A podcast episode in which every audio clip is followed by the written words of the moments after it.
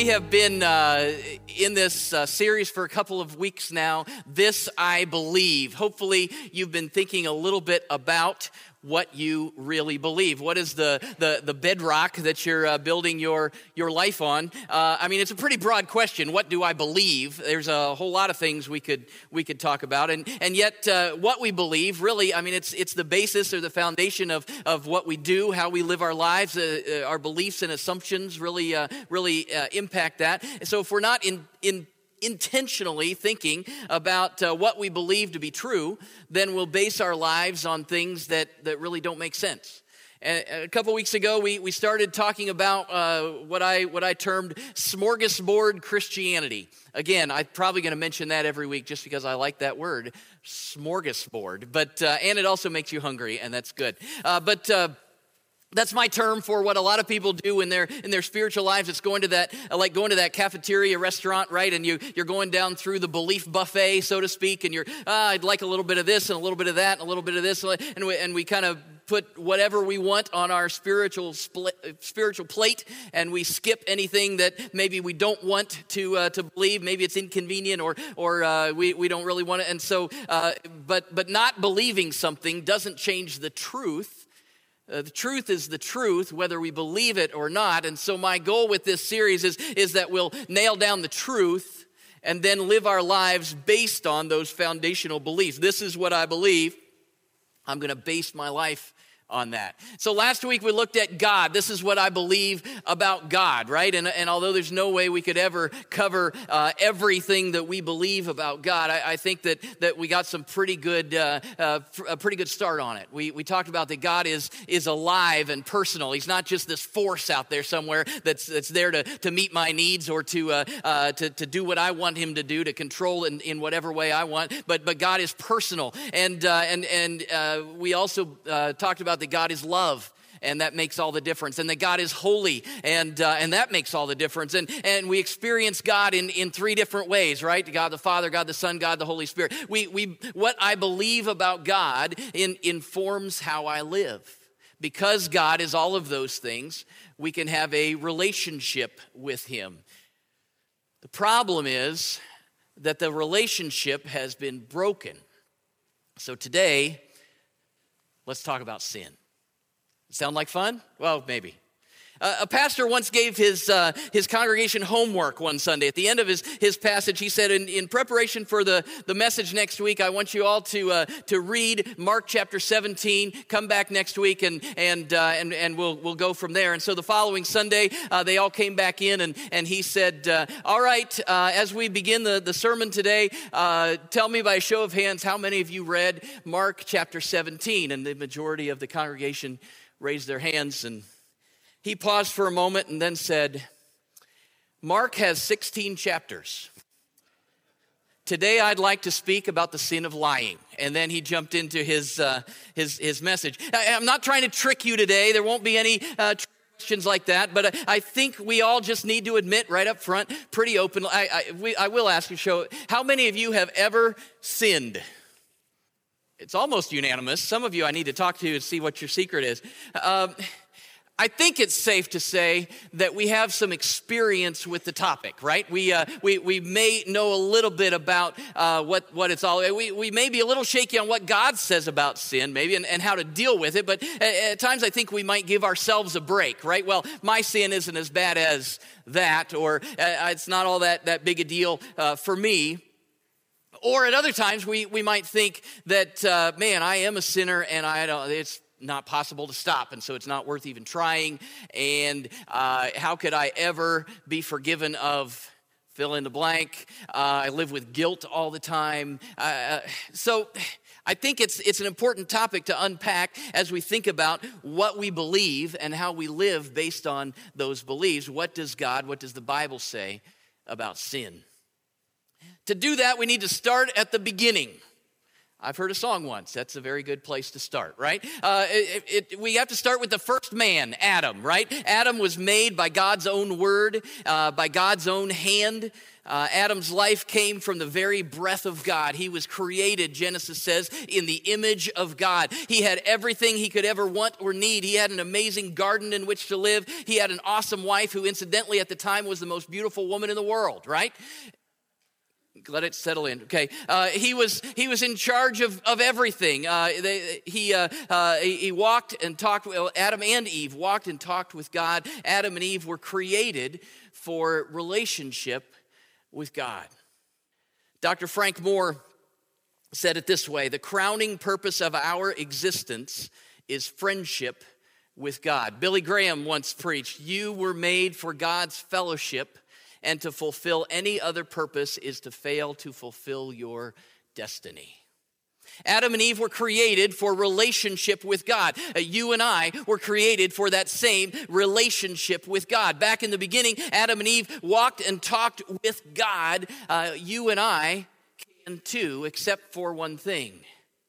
One thing has distorted the image of God in our lives and has broken fellowship with him, and it is that three-letter word, sin. And yet there is there is hope uh, to restore that relationship, to be, uh, as as you've no doubt heard, to be saved from, from our sins. Uh, that we we've used that term. Maybe it's a little bit antiquated, but uh, that, that maybe it's it's been in that. Maybe you haven't heard it. But, but how how can I be saved? Right? Scripture talks about being saved. What are we saved? We're saved from our sin and the consequences of that sin. And, and all of that is true because of Jesus. And we talked last week just a little bit about Jesus, God's Son, and the atonement, the way that He came Came, stepped out of heaven, lived a perfect life, uh, died on the cross, was raised from the dead, and and uh, took on the sin of the world and overcame death and sin. I, I want us to look at a, a passage. There's a passage in Romans five that kind of lays all this out and, and talks about the first man, Adam, and then the uh, another man, uh, the other man, Jesus, and how uh, how uh, these two men, everything kind of hinges on on them. It kind of lays it out. So that'll kind of be our, our foundation today as we think about and talk about sin and what we believe about it. Romans chapter five, beginning in verse twelve. Therefore, just as sin entered the world through one man, that's Adam, and death through sin. And in this way, death came to all people because all sinned. To be sure, sin was in the world before the law was given, but sin is not charged against anyone's account where there is no law. Nevertheless, death reigned from the time of Adam to the time of Moses, even over those who did not sin by breaking a command, as did Adam, who is a pattern of the one to come. But the gift is not like the trespass. For if the many died by the trespass of the one man, how much more did God's grace and the gift that came by the grace of the one man, Jesus Christ, overflow to the many? Nor can the gift of God be compared with the result of one man's sin. The judgment followed one sin and brought condemnation, but the gift followed many trespasses and brought justification. For if by the trespass of the one man, death reigned through that one man, how much more will those who receive God's abundant provision of grace and the gift of righteousness reign in life through the one man, Jesus Christ? Consequently, just as the one trespass resulted in condemnation for all people, so also one righteous act resulted in justification and life for all people. For just as through the disobedience of the one man, the many were made sinners, so also through the obedience of the one man, the many will be made righteous. The law was brought in so that the trespass might increase, but where sin increased, grace increased all the more, so that just as sin reigned in death, so also grace might reign through righteousness by to bring eternal life through Jesus Christ our Lord. So there's a little ping pong match going on here, right? You've got the, the, the one man who brought in sin and death, and then the other man who brought in righteousness and grace and forgiveness. You've got Adam and you've got Jesus, and it all kind of, uh, let's try to make some sense of all that. Back in Genesis, God gave Adam some instructions. He said, take care of the garden. He said, name the animals. Uh, he said, be fruitful and multiply. He said, eat anything except the fruit from this one tree. So one negative uh, instruction, all the rest, go do all this stuff. And it sounds easy enough, right?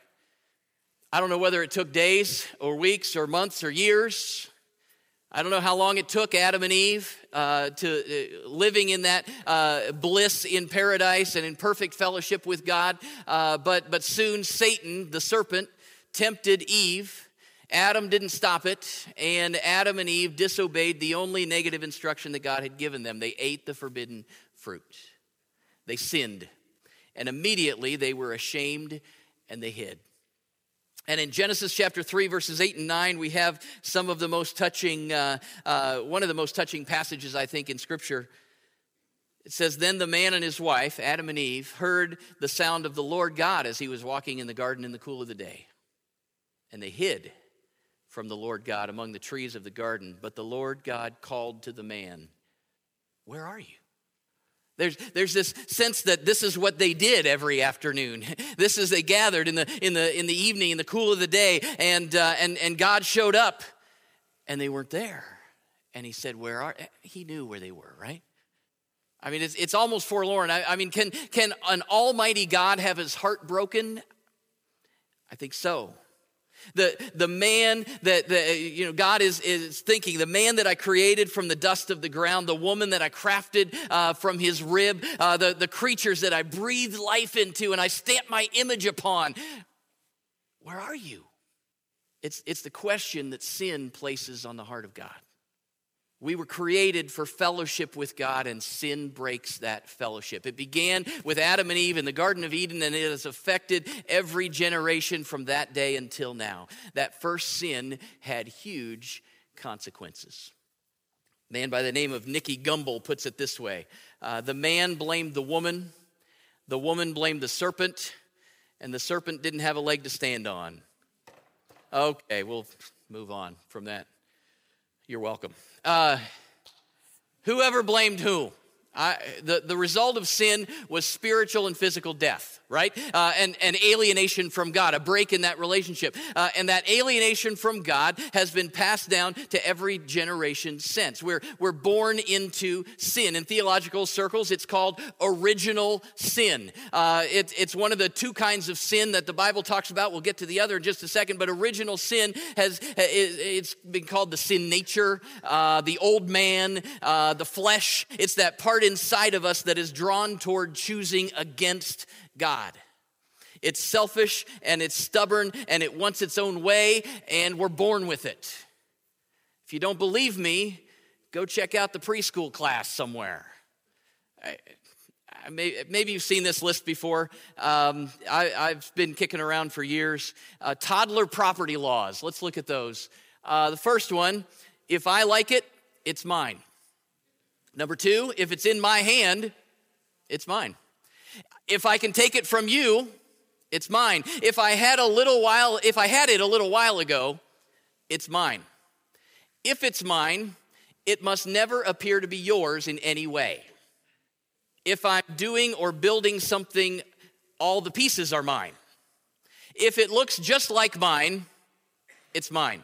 Uh, if I saw it first, it's mine. If you are playing with something and you put it down, it automatically becomes mine. Number ten, if it's broken, it's yours, right? We're born with that sin nature, that selfishness. Mark Twain once said, "There is a great deal of human nature in people." Master theologian there, right? As our passage in Romans says, because of Adam, we are born with this tendency towards sin. It's it's this thing that's there, and we're not necessarily held responsible for it. God doesn't c- condemn us for original sin. When when young children die before understanding uh, the moral re- responsibility for their action, God grants them grace in heaven. Same same for the, the mentally challenged. Uh, God, God only holds us responsible for the sins we commit, we, we intentionally commit, willfully commit. And uh, when we realize the difference between right and wrong, and we choose wrong. Now, we've we've already got a strike against us because we're we're we're drawn toward that. Uh, but then when we make that that uh, step in that direction, then that's called personal sin, the other kind of sin that Scripture talks about. Original sin that we're born with is bent toward sin, and then the actual sins that we commit. Uh, John Wesley defined that personal sin as a willful transgression of a known law of God. In other words, acts of sin uh, that, that we are held responsible for are the things that we knowingly choose to do. Uh, Wesley notes uh, that even, quote, the holiest of people is ever in need of the atonement, ever in need of what Christ has done for us.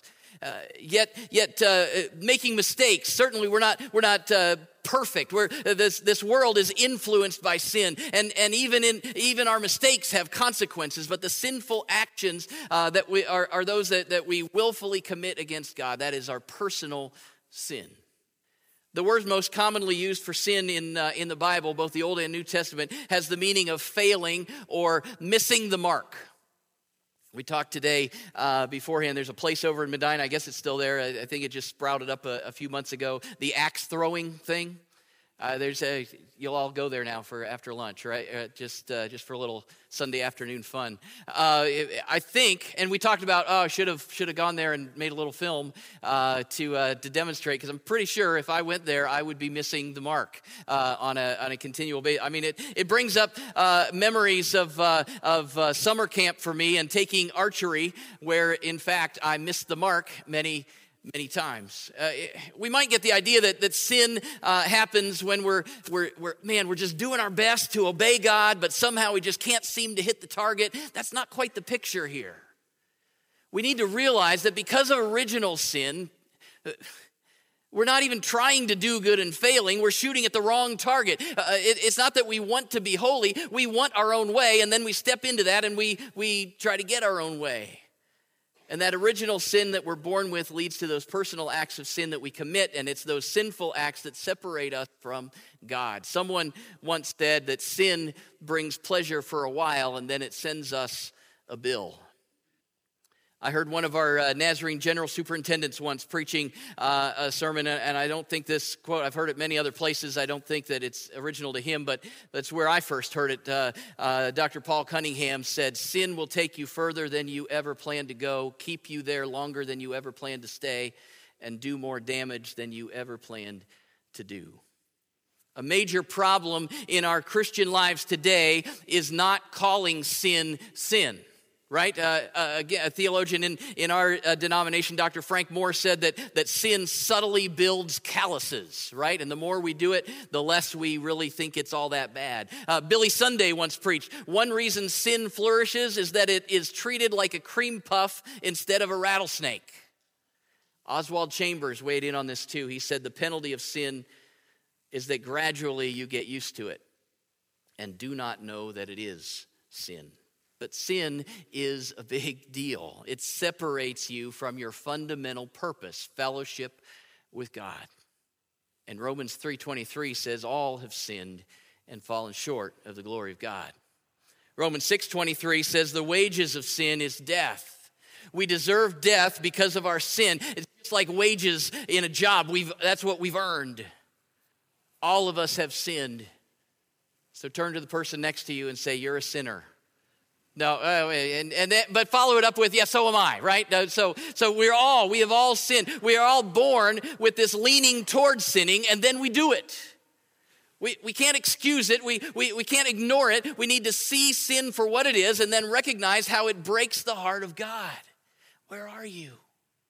Sin has, has consequences, and they're, they're not pretty. For Adam and Eve, it meant thorns and thistles and sweat and pain and ultimately death. Sin is no picnic. It separates us from God now and for eternity. If we're, if we're drilling down on what we believe, we have to realize that sin is real and it has eternal consequences.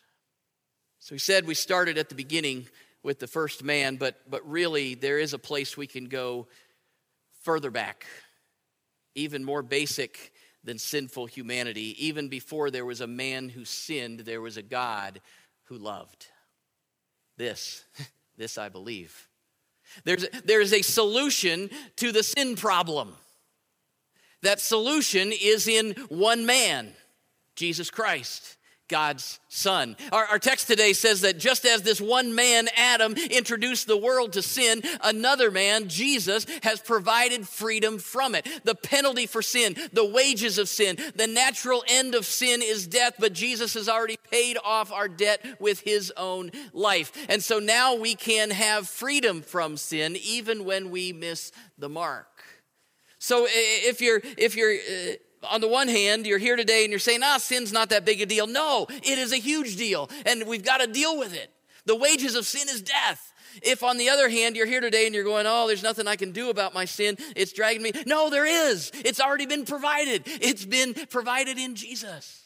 God sent Jesus, his son, to pay that penalty for our sin. He lived a perfect life. He died on the cross. He took on himself the sins of the world, and then he rose from the dead, overcoming death and sin once and for all. It's the, the essence of the good news of the gospel. We can have a restored relationship with God here and now. Right now, we can have a restored relationship with God, and we have the promise of heaven because of Jesus. Our look at sin started with the image of a loving God who wanted to connect with his creation. And that, that hasn't changed. Down through history, over and over and over again, God has expressed his love and his desire to connect with us. And he sent Jesus to make that reconnection possible. Again, in, in our passage, verse nineteen, Romans five, just as through the disobedience of the one man, the many were made sinners, so also through the obedience of the one man, Jesus, the many will be made righteous. What do we believe? We believe that we're sinful, but God loves us. Maybe we need to tell that to the person next to us. God loves you. Go ahead, tell him, God loves you. And then follow it up with, yeah, he loves me too, believe it or not, he loves me too, right? Uh, God loves us. From, from the day we were created, God has loved us. Maybe Maybe you've been hiding, ashamed of the way you've missed the mark. God is always looking. He's pursuing you. He wants that relationship. He wants to know you. He wants you to know that you are known by him. He is looking for you, and he's saying, where are you? We can, we can do, I've provided for a way. I love the way First John spells this out so plainly. So uh, in, in Scripture, there's a John, which is uh, the fourth book in the New Testament and the gospel, and it tells the story of Jesus. But then the, the, the guy who wrote that also wrote some letters uh, toward the end of his life, and they're toward the end of the Bible, First, Second, and Third John. And in First John chapter one, verse eight, through chapter two, verse two, he kind of spells all this out pretty plainly. He says, if we claim to be without sin, we deceive ourselves and the truth is not in us. If we confess our sin, he is faithful and just and will forgive us our sins and purify us from all unrighteousness. If we claim we have not sinned, we make him out to be a liar, and his word is not in us. My dear children, I write to you so that you will not sin. But if anybody does, we have an advocate with the Father, Jesus Christ, the righteous one. He is the atoning sacrifice for our sins. Not only for ours, John says, but for the sins of the whole world. Sin. I believe, I believe in sin. What do we believe? This I believe. I believe in sin. I also believe in a God who loves and who has provided a way for our forgiveness. So what do we do about our sin? We, we can't overcome it on our own, uh, but, but God has already overcome it in Jesus. So the steps are simple and yet hard, right? So it's okay. It, it's, it's possible to have something that's simple. We can spell it out pretty plainly, but it's, it's not all that easy to walk through. But it's simple. Own it, first of all. We see in, in First John, we need to own it. Don't claim to be without sin. Uh, you, we, we, are, we are all have sinned and fallen short of the glory of God. If you claim to be without sin, you're a liar. Uh, it, it says we've all sinned. We've got to own it, first of all. We can't ignore it. We've got to own it. Own it that you have sinned. And the next step right along with that is that we need to confess it, right? Admit your missing of the mark to God. I mean, he already knows it anyway. He's just waiting for you to acknowledge it, right? Uh, confess, and confession is more than just sorry I messed up or sorry I got caught, sorry that this happened. Confession or uh, repentance is all about a deep sorrow for sin and a deep desire to never do it again. We have to get to that point to see sin like God does and to uh, to to be so sorry that we never want to do it again. I, I, it was a cartoon in a in a Uh, Preacher's Magazine a long time ago, uh, there were two couples seated in the living room, and they were talking in, and they kind of had a Bible study going together, and, and one of the women's, uh, w- women in the, in the cartoon was speaking, and she said, well, I haven't actually died to sin, but I did feel kind of faint once, she said. Uh, we've got to feel more than just a little faint about our sin. Uh, we, we, we've got to realize that that we are so sorry about it, that it has broken the heart of God, it has broken our, our close relationship with God, that he is seeking us out. We've missed the mark, and we're so sorry for that. So we own it, and we confess it. We don't have to wallow in that and uh, and, and deal with that the rest of our days, though, because when we confess it, God has promised forgiveness. And so these last two have to do with receiving what God has promised and then living in that. Receive the grace and forgiveness of God. It's a promise. If we confess our sins, uh, God is faithful and just and will forgive us our sins. When we own it, when we recognize what it has done to that relationship with God, when we own that and we confess it to him, we repent, uh, he will forgive us and he will wash us clean, it says. Um, Purify us from all unrighteousness. And that's where living it comes. Yes, it's possible for God to make you righteous. We, we live out that righteousness. Uh, he expects us to turn from our sin and to live for him, uh, not just to keep on going back to that sinful way of life. Jesus, Jesus didn't go through the crucifixion and resurrection just so we could keep on sinning. John says, it is my desire as I write to you that you will not sin. If you do, not when you do, if you do, if it when if, if we've taken care of this, we confess, Jesus has, we have something to fall back on if we do. But our goal is that we won't. Jesus has taken care of this. We've got to own it. We've got to confess it. We've got to receive God's grace and then live out Live out that grace and that forgiveness. Uh, have that be the foundation and the root. So when we say, I believe in sin, we have to always follow it up with, I also believe in the life and the forgiveness of God, the grace that is extended to us, that while we were yet sinners, Christ has died for us, and that has made all the difference.